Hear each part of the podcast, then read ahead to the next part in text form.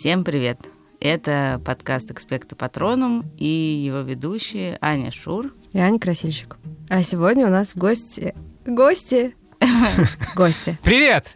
Ой, кто это? Это Филипп Дзитко, главный редактор проекта «Арзамас». Да, он тут просто... Мимо проходил. Это случайно получилось. Нет, ну ладно, ну не мимо проходил. А он тут записывал подкаст, тоже очень утешительный, но для людей чуть постарше. И очень мною любимый, который называется «Отвечают сирийские мистики». И мы, конечно, просто не смогли расстаться. Я так люблю «Экспекта Патрона». Я его слушаю все время, переслушиваю. На самом деле мы позвали Филиппа не просто так, а потому что у нас день рождения! Через два дня. Через два дня. умереть. Да, нам исполнится Годик. годик. Я вас очень поздравляю. И нас всех вместе Да, ну и, собственно, к рождению экспекта патронома Филя имеет самое непосредственное отношение, потому что он придумал самую-самую главную идею, которая, кажется, очень нравится нашим слушателям. Как я удачно остался все-таки. Было так. Аня и Аня, Нюх и Нюня очень хотели регулярно друг друга видеть, чтобы обсуждать книги. И мы решили, что пора сделать такой подкаст, потому что не только они хотели друг с другом разговаривать, а очень многим хотелось их слушать. Тогда мы долго-долго думали, что же это должен быть за подкаст. А как мы сейчас с вами уже все понимаем, книги — это часто лучший собеседник, советчик, помощник и просто друг, который может тебе помочь в самых разных обстоятельствах. Мы решили эту мысль сделать какой-то важнейшей в будущем подкасте мечты. И вот мы здесь, а подкасту уже год. И это потрясающе. Да, мне кажется, про утешение мы с тобой как-то и сами топили за эту мысль. Да, ты... А вот идею, что именно это ответ на некоторый вопрос конкретный, а не просто рассказ о книжке, вот мне кажется, она была Филина. А еще мы долго не могли придумать название подкаста, и Нюх хотел назвать его «Винни-Пух, помоги». А мне казалось, что оно какое-то дурацкое. Ну, немножко, но я так себе А Мне она до сих пор представляла. очень нравится, потому что моя дочка Нина, которой совсем недавно был день рождения, кстати, у нее была фраза такая в детстве «Папа, помоги!» И мы ее в Арзамасе как-то частенько повторяли. Ой, еще же был корешок. Был корешок. Корешок. Какой... В Корешок в смысле? книжный и, и кореш. Я помню, что был вариант экспеллиармус, и из него и дальше и родился тот единственный верный. И я помню очень хорошо момент, когда в почту пришел первый выпуск будущего подкаста «Экспекту Патроном». Он, Это кажется, было даже- летом. Да, он даже, кажется, еще так не назывался. И я начал слушать, и где-то на четвертой минуте вдруг заметил, что я вот-вот зарыдаю. И история про Нюха и про подругу, и про предательство меня сразила настолько, что я написал какое-то очень слезливое вам письмо, что все состоялось. Это лучшее, что я слышал в своей жизни. Спасибо вам большое. Так, кажется, мне пора сворачиваться и время выходить на сцену Гарри Поттеру.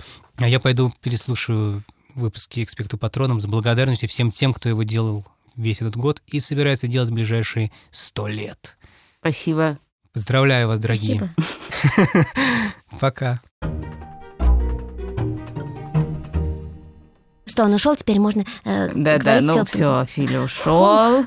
Можем, да, много себе позволить. Мы решили так, мы решили, что раз в полгода мы имеем право говорить о Гарри Поттере. Мы как раз летом в прошлый раз говорили в конце первого сезона о Гарри Поттере. Да, это было так круто, потому что мы же тогда провели практически открытую запись. Это было в Зуме. Тогда полгода назад мы говорили о третьей книжке, о «Узнике Аскабана», а сегодня мы решили отметить свой день рождения разговором о второй книжке. Мы вообще решили совершенно э, бесцеремонно всех этих Гарри Поттеров перепутать и говорить о них в той последовательности, в которой нам хочется говорить. Итак, сегодня мы говорим о второй книге про Гарри Поттера. Она называется «Гарри Поттер и тайная комната». Я ее обожаю, это мой любимый, любимый том. И еще мы говорим сегодня на тему, о которой мы хотели говорить очень давно. Да, и Мне кажется, уже месяца четыре назад какие четыре? Мы придумали ее еще весной. Ты придумала? Сначала мы придумали логичный вопрос, что делать, если ты не такой, как все, а потом мы поняли, что на самом деле вопрос совершенно другой. А кто такой? Такой, как все. Да, и мы все это время не могли придумать никак, какая книжка отвечает на этот вопрос. Ну, вроде как бы все книжки на него понемножечку отвечают, потому что во всех книгах герой не такой, как все. Но при этом так, чтобы вот прям те как-то наглядно про это рассказали, что-то нам ничего в голову не приходило. И тут нас Да. осенило. Мы хотим Всё поговорить сошлось. да, и про Гарри Поттера, и на эту тему. И совершенно точно это та книжка, которая абсолютно кристально, честно, понятно и очень увлекательно отвечает на этот вопрос. И прежде чем мы начнем обсуждать, собственно, книгу, мы должны сказать, что этот выпуск мы снова делаем при поддержке магазина «Подписные издания» в Санкт-Петербурге. Это совершенно замечательный, очень красивый двухэтажный магазин. И мы их очень любим, а они любят нас. Приходите обязательно туда покупать книжки. Да, также очень важно предупредить, что если вдруг по какой-то причине кто-нибудь не читал или не смотрел хотя бы фильм про Гарри Поттера, то, пожалуйста, лучше сделайте это или будьте готовы к тому, что тут будет очень много спойлеров. Да, мы просто будем говорить обо всем на чистоту. Так что сначала прочитайте Гарри Поттера, а потом слушайте подкаст, потому что это такой невероятно увлекательный, интересный, вообще бомбический детектив, что будет очень жалко, если вы узнаете э, разгадки все, не прочитав его самостоятельно. Вот эта история про героя, который очень отличается от всех, в Гарри Поттере появляется с самого начала. Гарри, как известно, живет у совершенно омерзительных этих дурслей, которые всегда его ненавидят, но ко второй книжке, как бы, что происходит, они уже знают, что он волшебник, им уже пришлось с этим как бы смириться. Они ненавидят его за это еще больше, чем они его ненавидели раньше, когда он был просто как чужой ребенок, которому подкинули, и совершенно не понятно, зачем он им сдался, и он вообще не такой, как они даже внешне. Он маленький, какой-то черненький, в смысле черноволосый, Худенький. худенький, а они такие, значит, ну, надо сказать, Петуния тоже худенькая, но все равно он как бы очень сильно отличается. И когда обнаружилось, что он еще и колдует, то они, конечно, как бы одновременно испытывают чудовищную ярость и чудовищный страх, потому что они не знают, что вообще Гарри нельзя колдовать, когда он не в школе. А он, конечно, им этого не сказал. Да, они э, очень хотят быть как раз такими, как все, быть такими обычными, респектабельными, законопослушными англичанами, которые никак не выделяются. И однажды они зовут гостей. Так что за какой-то дядька, да, с, с женой они приходят, значит, к ним, они все очень готовятся, очень волнуются. И а, дядя Вернон э, предупреждает Гарри ни в коем случае, значит, не высовываться, не выходить из своей комнаты и вообще вести себя тише воды ниже травы, чтобы гости ни в коем случае его не заметили, потому что Гарри как раз знак того, что Дурсли не такие, как все, и что у них есть что-то, что отличает их от всех остальных людей.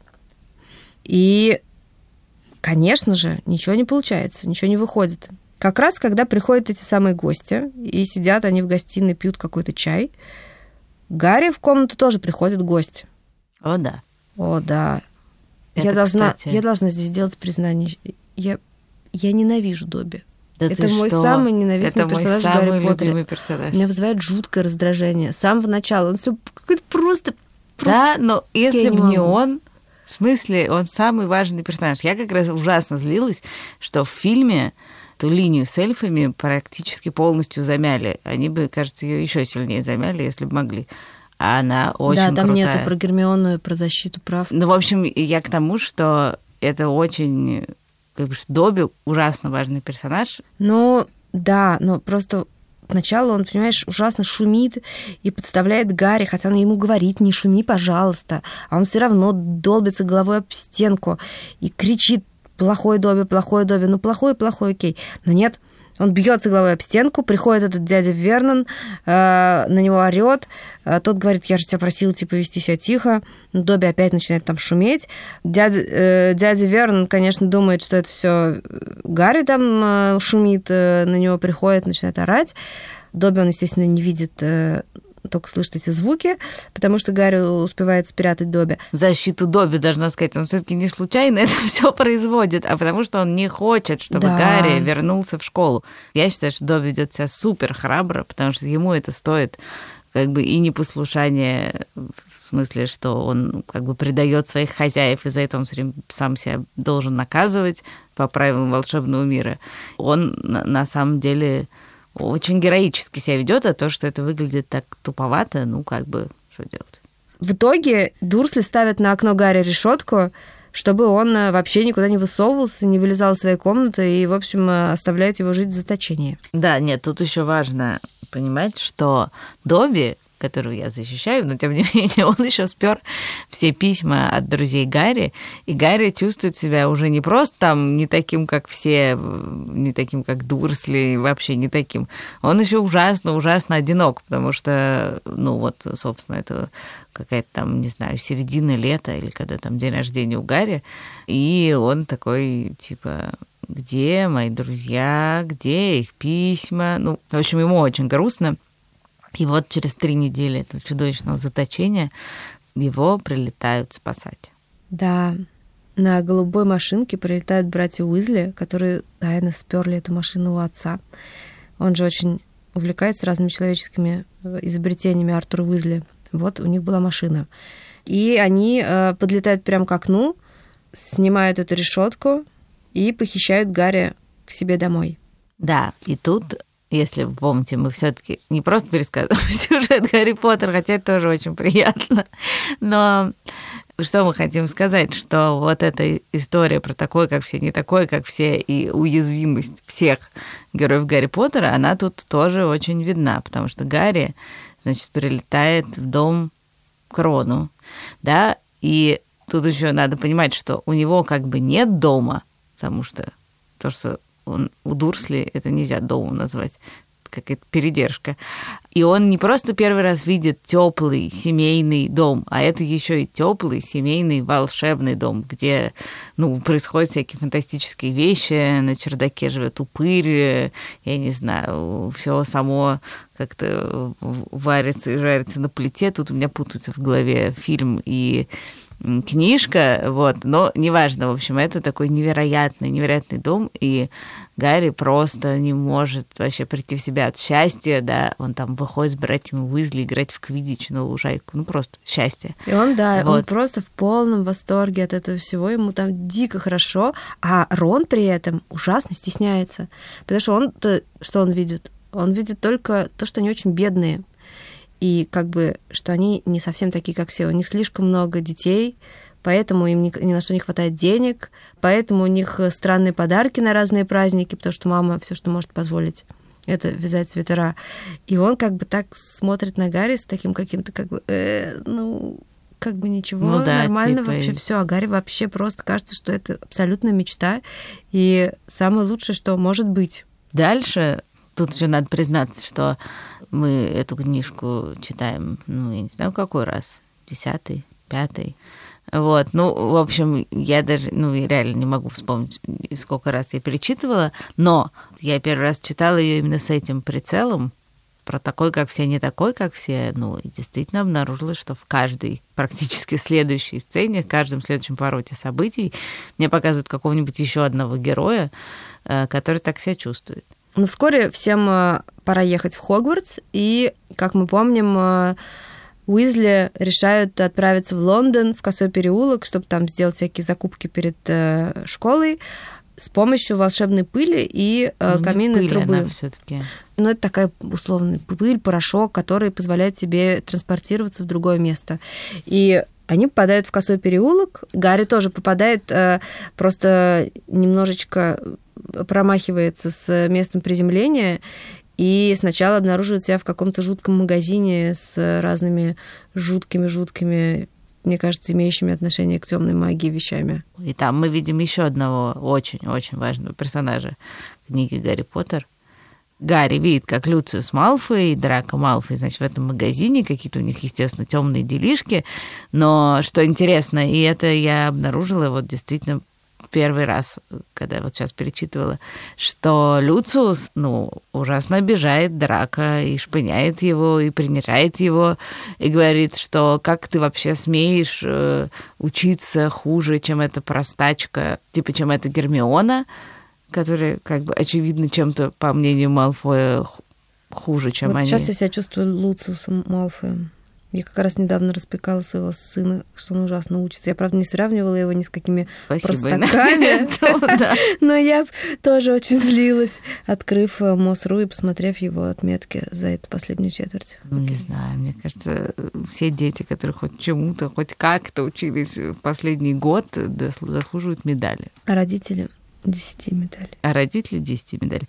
Да, ну, в общем, да, то есть мы понимаем, что и Драка, который как бы такой весь из себя, вообще-то тоже очень несчастный уязвимый человек. А потом э, мы видим родителей Гермионы, которые чувствуют себя совершенно не такими, как все. Они реально не такие, как все, потому что они маглы, а все остальные вокруг волшебники, и они совершенно не понимают, что им делать в этом волшебном мире, и пытаются обменять фунты на да, местную и- валюту. В общем, короче говоря, действительно, если присмотреться, Роллинг все время нам показывает, что вообще-то люди так себя чувствуют постоянно. Ну, э, да, нет, ну, собственно, вот это... Ну, мне кажется, что, может быть, иногда даже дело в том, что ты просто хочешь быть как все, что хочешь вписаться, что это очень тяжело выделяться, особенно когда ты маленький. Или средненький. Или средненький. Нет, ну, кажется, большие взрослые люди иногда даже хотят выделяться. Подростки и, хотят И выделяться. подростки хотят выделяться. А вот когда ты маленький, то очень, очень бывает непросто. Я вот помню, был какой-то, ну, что-то, я не знаю, Новый год. И все, значит, ну, там какой-то праздник, и все должны как-то нарядиться, и мама какими-то невероятными усилиями достала мне, значит, какой-то своей театральной подружке костюм ведьмы. Очень страшный, с такой носатой маской, с шляпой, ну, вообще просто умереть. Сейчас я понимаю, что это очень было классно. А тогда я увидела этот костюм, страшно разрыдалась и сказала, что я хочу быть как все снежинкой. И вот это выражение, что я хочу быть как все снежинкой, оно на самом деле, ну, понятно, что оно вошло в семейный, как это, в семейный разговорник, но в целом я очень остро помню это ощущение, что ты все время как бы, почему-то ты все время какой-то другой, и ты ужасно хочешь быть как все снежинкой. Когда мой брат был маленький, его спрашивали, кем он хочет быть, он говорил, а что проще всего? Папа говорил, проще всего быть огурцом. И Илюша говорил, я хочу быть огурцом. Он, кстати, действительно теперь делает Да, Яндекс. абсо- абсолютный огурец. И он очень любит огурцы. Эм, Я вот не, не очень помню про детство, чтобы я очень прям... Вот это меня как-то парило, что я э, не такая, как все. Или что такая, как все. Ну, как-то не помню особенно своих размышлений и страданий на эту тему. Но вот во взрослом возрасте я очень часто за собой замечаю, что я действительно боюсь, что очень как бы понятно, что глупо и вообще как бы всем все равно, но тем не менее я реально боюсь показаться какой-нибудь не такой, какой-нибудь странный, какой-нибудь смешной, что надо мной будут смеяться и подумать, что я какая-то странная, не такая, как все, или что-то в этом роде. Например, я боюсь танцевать, когда Да, все мне танцуют. всегда очень грустно, потому что я танцую, а ты со мной нет. Да, а потому что я себя чувствую ужасно глупой, какой-то неловкой, нелепой, и боюсь, что кто-нибудь это увидит, как я себя чувствую, и подумает, ха-ха, посмотрите, как она глупо выглядит, Да, как вот, странно она выглядит, а она не такая, момент- как все. Да-да-да, вот в этот момент, кажется, прямо, вот, собственно, мне кажется, я, конечно, тоже иногда стесняюсь всякое такое, но я как раз всегда стараюсь представить себе того человека, который, Который всерьез будет этот ха-ха, ой, смотрите на нее, ну, в смысле, это тупо, ну, кто будет так делать? Да, это действительно тупо, кто будет так делать, но так делаю я сама внутри себя, и, и это мешает мне наслаждаться очень многими разными вещами. Ну, да, возвращаясь к тому, что происходит в Гарри Поттере, значит, следующий эпизод, э, это там как раз э, нету каких-то новых персонажей, которые тоже показывают свою уязвимость, а просто Гарри и Рон, э, значит, э, э, не могут попасть в Хогвартс, потому что вредный Добби заколдовал эту стенку, чтобы они не могли пройти, и им приходится туда лететь на машине. Да, в Хогвартсе сразу начинают происходить разные всякие странные вещи. И самое странное из странных вещей – это довольно жуткий голос, такой свистящий, странный, который слышит только Гарри. И голос этот говорит, что он типа жаждет крови и хочет кого-то убить. Больше этого никто не слышит. И Гермиона говорит э, Гарри, что ты знаешь, ты про это вообще-то лучше никому ничего не говори, потому что слышать голоса даже в мире волшебников не очень-то хороший знак. И тут уж, простите, но как себя не почувствовать не таким, как все? Да, и поэтому даже когда Как себя не почувствовать? Дамблдор напрямую спрашивает Гарри, не хочет ли Гарри ему что-нибудь рассказать, Гарри, как бы, который до смерти боится, что что-то помешает ему учиться дальше в Хогвартсе. В обожает Гриффиндоре. Гриффиндоре. И вообще очень, в общем, он решает, что на всякий случай он не будет этого рассказывать. Кроме голоса, в Хогвартсе действительно начинают происходить страшные вещи, а, потому что голос-то слышит только Гарри, а вещи эти начинают происходить у всех на глазах. И эм, кто-то нападает на кошку школьного надзирателя Филча, вот эту миссис Норрис, а рядом Крою, по-моему, на стене пишет «Тайная комната открыта, трепещите враги наследника». И ну, все, и все узнают, что открыта, значит, тайная комната, которая как бы была, типа, какая-то такая школьная легенда. Тут оказалось, что она правда есть, и что по легенде создал Салазар Слизерин, и открыть ее может только его наследник. И почему, собственно, такие враги наследника? Это те самые грязнокровки, потому что Салазар Слизерин поссорился со всеми остальными основателями Хогвартса, потому что он считал, что волшебству могут учиться только чистокровные волшебники. То что есть, типа людей, как Гермиона, в школу брать нельзя. Ну да, то есть только волшебники, которые родились у волшебников, а не как Гермиона, которая родилась у маглов. Да, и тут мы понимаем, что, собственно, Гермиона так хорошо учится, ну, она же просто какая-то невероятная отличница, даже доходит э, в каких-то случаях э, до абсурда и вызывает... э, Ну, до обсессии та- такой, да, да, да, да, такая у нее идея фикс, и это иногда вызывает такое довольно сильное раздражение и у ее друзей, и у читателей. Но тут-то мы понимаем, что это все не просто так, что она так одержимо учится, чтобы доказать, что она настоящая волшебница. Из чего мы можем сделать вывод, что она тоже чувствует себя не очень в своей тарелке, не очень такой, как все, потому что ее родители маглы. И И когда вот эти слова грязнокровка, ну, и вот как бы вся эта тема всплывает, мы понимаем, что она Гермиону очень уязвляет. очень задевает, да, тем более, что Малфой и другие разные отрицательные персонажи ее открыто оскорбляют. Но все эти открытия, которые совершаются, когда читаешь книжку под каким-то новым углом, даже если ты прочитал ее 50 раз, они продолжаются, потому что, конечно, оказывается, что Филч, который Тот самый такой, школьный надзиратель, чью кошку... третий степенный персонаж, э, он как бы он родственен Гермионе в каком-то смысле. Только Филч как бы наоборот. Он сквип, то есть он родился в семье волшебников, но у него нету способностей магических, он сам не умеет колдовать. И об этом случайно узнает Гарри, который у него в кабинете обнаруживает какие-то бумажки, из которых легко сделать вывод, что... Ну да, он типа приглашение на заочный курс изучения Ну, что-то. волшебства. Что. Да, на самом деле о том, что Филч Сквиб э, никто не знает, и о том, что Дамблдор его как бы из э, ну, такой из чувства милосердия держит его в школе, и этот Филч ужасно злобный, ужасно несчастный, ужасно одинокий, э, очень непривлекательный в фильме, он прям дичайше непривлекательный. Да, это замечательный актер, он все время Очень играет классный, да. каких-то, по-моему, без грима каких-то таких Да. людей. И без грима тоже, да, я про это тоже думала. Э, И э, у него никого нету, кроме этой кошки, миссис Норрис. И, в общем, мы тоже понимаем, что Филч э, постоянно чувствует себя не таким, как все, и это причина его несчастья, его э, уязвимости какого-то Ну да, то, что все время как-то подпитывает его ненависть к к миру. миру, да. Двигаясь дальше, мы приходим к такому поворотному моменту в этой истории, а именно, значит, очередной, значит, учитель э, защиты от темных сил, а они меняются в каждой книжке, потому что эта должность проклята. Э, Его зовут Златопуст Локонс, очень тоже интересный персонаж. В общем, он придумывает, что он научит э, учеников волшебной дуэли. И, значит, с помощью Снега, Снейпа, как вам больше нравится, эм, они это все устраивают, и он назначает противником Гарри Малфоя, Снег, по-моему, назначает. Да, да, мне Вот. кажется, что да. Ну и, естественно, их дуэль немедленно, так сказать, э, Становится настоящей. да, становится настоящей. И, в общем, Малфой в какой-то момент выпускает как-то из своей палочки змею. И а Златопуст Локонс, который на самом деле не умеет вообще колдовать, он что-то такое делает, что эта змея хочет напасть на... Одного из учеников. Да, Э, да, а я не сказала, что Златопуст Локонс, э, он как бы чем интересный персонаж? Что он, ну, круглый идиот, с одной стороны.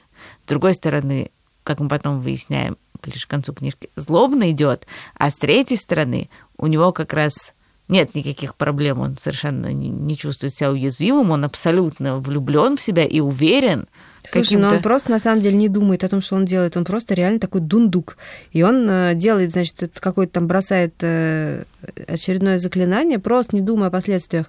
И действительно, эта змея собирается напасть на одного из учеников.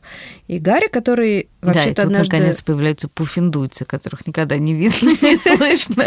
Да, безмолвные пуффиндуйцы. Да, да, явно Джана Роулинг решила, что, о, пора, пора Кстати, знаешь, как странно, некоторые дети мечтают быть из, из Хаффлпафа. Очень да. понятно. Это ну, пуффиндуй по-английски. Мне кажется, я тоже сюда внутренне считала, что если бы меня распределяли, я бы, конечно, была в Хаффлпафе. Мой, мой сын э, Петь, когда был в Америке в каком-то музее, ну, в парке Гарри Поттера, приехал оттуда с мантией из Хаффлпафа. И с галстуком из Хаффлпафа. Я была совершенно потрясена, потому что я-то из Гриффиндора, как бы... Не, я очень понимаю, там уютно, и все довольно добрые. Правда, в этой книжке они как раз ведут себя довольно злобно, но мне кажется, там клево и не соревновательно, и приятно. Вот видишь, я вот люблю соревноваться.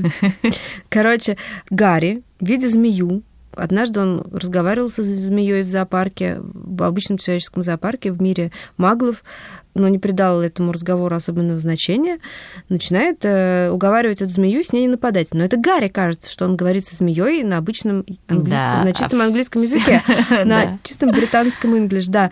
А все остальные слышат совершенно другую речь. Все остальные слышат, как он шипение. Потому что на самом деле он говорит на змеином языке. Да. Потому что Гарри змееуст. И это очень редкое качество, очень редкие волшебники говорят на змеином языке, и, как правило, на нем говорят темные волшебники. Да, и все. И, и тут, тут вся... Да, вся школа. А и это происходит, по-моему, в каждом томе. В какой-то момент вся школа начинает ненавидеть Гарри. Да. И, и думает, что он не такой, как все. Да, хотя он, он, он как бы изначально не такой, как все, с своим, э, своей молнией на лбу, и типа, что он... И что все, а, это Гарри Поттер, да, это да, сам да. Гарри Поттер, все на него так смотрят, этот маленький но, Колин его фотографирует. Да, но вот эта народная любовь в секунду как бы превращается в народную ненависть, и тут, значит, все, все считают, понимают, что, он что это он. Слизерина. Да, что он э, открыл эту комнату, что он змееуст. И его начинает просто обходить страной, он постоянно видит и ловит э, разные косые такие э, испуганные взгляды, и тут он себя чувствует просто супер, супер сильно не таким, как все. Вообще этот волшебный мир кажется таким невероятно привлекательным, в нем очень хочется оказаться. Когда ты там впервые видишь его описание, кажется, что это просто какой-то, ну, я не знаю, какой-то фейерверк всяких невероятных вещей. На самом деле он устроен так, что там очень легко оказаться не таким, как все, вообще он довольно ксенофобский. Ну, конечно, да, там, ну, ксенофобский, да, в том смысле, что там куча э, разных разделений между волшебниками, и каждая как бы часть к другой относится с подозрением. То есть этот мир вот волшебный, он вообще не на йоту несправедливее, чем наш. Там все как бы против всех. То есть есть волшебники, они уже делятся на чистокровных и там грязнокровных. Есть э, эти несчастные дымовые эльфы, которые просто рабы настоящие. И даже самые продвинутые волшебники вообще об этом не задумываются. Там, когда Гермиона начинает бороться за права этих дымовиков, все просто не понимают, что она, что. Ну, Вообще их никого не интересует. Есть эти великаны и полувеликаны, и вообще все, видимо, смешения между какими-то разными видами, да. И Хагрид, конечно, тоже абсолютно такой персонаж, который чувствует себя не таким, как все всю жизнь. Он скрывает вообще, что он полувеликан. Даже привидения испытывают эти чувства, и несчастное привидение из э, Гриффиндора безголовый Ник, он же не почти просто безголовый, безголовый, он почти, да, он почти безголовый Ник, и он себя чувствует не таким, как все, из-за того, что его голова висит на соплях, и он не может быть полноценным членом клуба безголовых. Да, и Бедный. очень переживает. И там же вот, по-моему, это в фильме куда-то про пропало. Этого нету в фильме. Да, а в книжке он же специально зовет Гарри, чтобы он пришел к нему на день его смерти. И показал, и показал Да. там всем остальным, что вот он его ценит, да, И таким, какой боится он есть. очень, и вообще, да, да. да, чтобы они его уважали хоть немножечко больше. Да. И еще, конечно, вот это мне тоже очень нравится, потому что как Анька сказала уже, вообще Гарри Поттер — это детектив. Там всегда есть какая-то тайна в каждой книжке, которая так или иначе, значит, поворачивается, раскрывается. Вообще тут надо сказать, что Джан Роулинг пишет взрослые детективы тоже очень классные. Я их очень умереть. люблю. А, так вот, и здесь, как в любом детективе, нам все время дают такой ключик. Нам все время как бы показывают... Намекают, что, Да, где да, надо да. копать. Где копать, да. Нам все время показывают Джинни. Как бы именно вот так про- промельком. Ну, а она вот, прошла такая грустненькая, такая бледненькая, да-да-да, такая несчастненькая, что-то она молчаливенькая какая-то. Да, там вроде осунулась как-то после болезни, потом она хочет что-то рассказать Гарри и Рону, ну как-то не получается, и как бы нам все время в нее тыкают, намекая, что Джинни это и есть ключ к разгадке. Причем в буквальном смысле ключ, потому что она реально открыла тайную комнату. Про Джинни вообще интересно. Она единственная девочка в своей семье, она самая младшая. И еще она влюблена в Гарри Поттера, в лучшего друга своего брата, который ее абсолютно не замечает. При этом все остальные это замечают ужасно над ней постоянно стебутся, а она ужасно постоянно стесняется. И поэтому, когда она находит какую-то, на первый взгляд, довольно непримечательную книжечку с пустыми страницами и начинает писать в ней дневник, а книжка начинает ей отвечать словами другого ученика Хогвартса, жившего на 50 лет раньше в Хогвартсе, и она вступает в диалог с неизвестным каким-то человеком и рассказывает ему все свои мысли, и полностью ему доверяется, она, будучи в этом своем таком уязвимом состоянии, и на самом деле состоянии человека, который чувствует себя не таким, как все, и чувствует себя одиноким, э, совсем не думает о том, что это может быть опасным. Ну да, это, это же не просто книжка, это дневник э, Тома Редла, который 50 лет назад и открыл вот эту тайную комнату первым. Зовут его, на самом деле, еще интереснее, Том Нарвелл Реддл, а это перевертыш, э, то, что еще называется слово монограмма, из тех же букв можно составить э, слова «Лорд Волан-де-Морт». И, конечно, он и был наследником Слизерина, и он подставил еще Хагрида, которого, между прочим, как мы понимаем, очень легко было подставить, потому что он и так очень выделялся и любил время каких-то омерзительных э, животных. Паучков. Да, паучков размером в кос- корову. Э, И, в общем, это Том открыл комнату, это Том заставил живущего там Василиска убить Миртл, и теперь Том открыл ее Давай заново. напомним, Миртл — это девочка, которая, плачущая Миртл или Morning Миртл, которая живет в сортире в женском, в который никто никогда не заходит, потому что она там все время стенает и воет, и никто никогда не спрашивал, собственно, что с ней случилось. А потом до Рона и Гарри доходит, что, возможно, это и есть та единственная жертва, которая... Василиска, который выполз из э, тайной комнаты 50 лет назад, и они спрашивают у Миртл, как она умерла. Единственная, кто ее об этом спросил, и она им все Потрясающе, рассказывает. Да. Ну, и оказывается, что вообще-то и умерла она, потому что она была, видимо, тоже какая-то не такая, и ее дразнили, и она спряталась в этом женском сортире, как делают, кажется, девочки во всем мире и во, Во всех, всех школах, школах, во всех разного странах, да. волшебного и неволшебного типа. Да. Вот, и там-то ее этот Василиск и прикончил. Потому что там и был вход в тайную комнату. Да, но, опять же, это то- тот момент, когда мы первый раз видим, что Том Реддл и Гарри тоже двойники. Потому что для... Почему, собственно, этот э, Реддл сдал Хагрида, а не оставил Василиска гулять там по школе и убивать каких-то еще детей? Потому что ему тогдашний директор, э, который вот был, видимо, до Дамблдора, э, сказал, что школу закрывают. Ну, как произошло убийство ребенка, и школу закрывают, и все, и поэтому он не сможет остаться там на каникулы, а должен будет отправиться обратно в свой приют, где он жил. У него же даже Дурсли не было, он жил в приюте. Да, и тут мы видим отчаяние этого Тома, который говорит, как, ну как бы я не хочу в приют, я... это же Хогвартс, же мой дом. И мы понимаем, что он точно так же, как и Гарри, э, чувствовал себя дома только в Хогвартсе, потому что у него не было дома, и он чувствовал себя ужасно одиноким. И вообще, тут мы понимаем, что вся эта история про Волан-де-Морта, его попытку починить себе мир, Это история очень-очень уверенного в себе человека, который тоже чувствовал себя не таким, как все, и переживал за свое происхождение, и у которого не было дома, и, собственно, вот Ну. это зло, которое он э, всем пытается причинить, это последствия его мироощущения и его ощущения себя. Да, ну то есть, в общем, правда, вот э, я это уже говорила раз пять сегодня, но это меня правда потрясло, что вот я эту Гарри Поттера читала, ну, 148 раз. И я никогда не думала именно с этой точки зрения вот про это такой, как все, не такой, как все.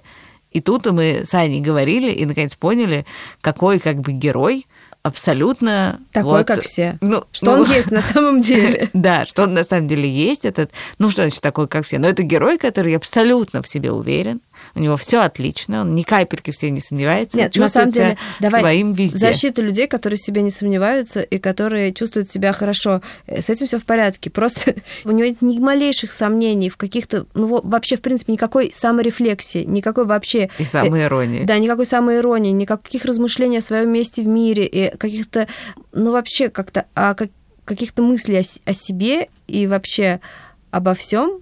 Это Златопуст Локонс. Да, он просто самый, он все время, ну реально, если к нему подойти куском туалетной бумаги, он тебя тоже спросит, не хочешь ли ты взять у него автограф. В смысле, он реально абсолютно зациклен на себе, и глуп, и бессмыслен, и вообще-то очень злобный, потому что он же приписал себе подвиги всех волшебников, потому что единственное заклинание, которое он знает и нормально может использовать, это заклинание забвения. Это как бы служит ему плохую службу в итоге, но это, конечно, ужасно такой смешной было, смешное было открытие. То есть получается, что вот этот герой, который такой, как все, он, ну, пустышка. Потому что на самом деле никаких таких, как все, не бывает. Иначе было бы очень скучно. Да.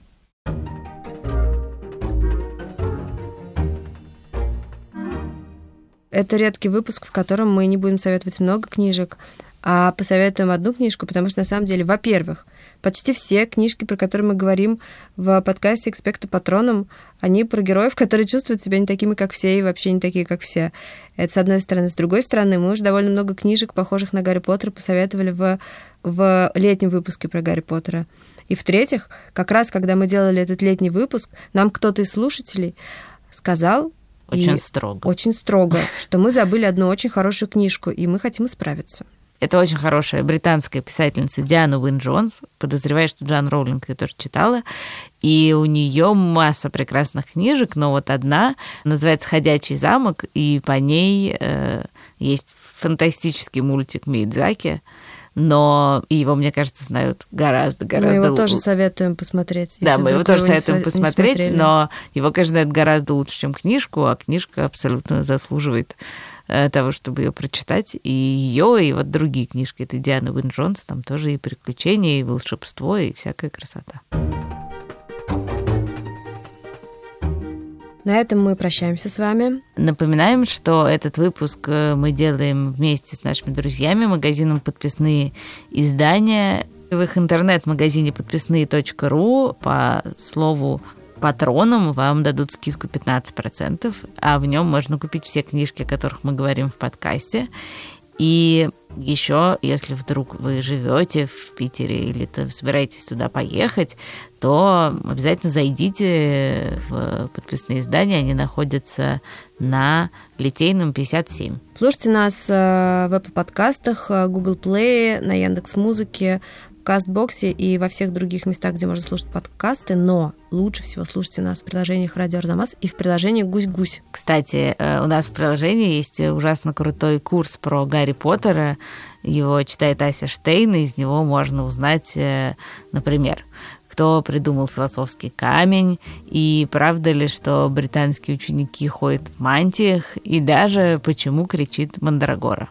Вы найдете его в разделе «Курсы». А напоследок мы благодарим нашего редактора Асю Терехова, звукорежиссера Павла Цурикова, композитора Михаила Соробьянова, расшифровщика Кирилла Гликмана, фактчекера Михаила Трунина и студию «Резонант Артс». Еще, конечно, больше всего мы благодарим наших слушателей, которые не просто нас слушают, а еще пишут нам письма. И вообще мы все время чувствуем какую-то поддержку.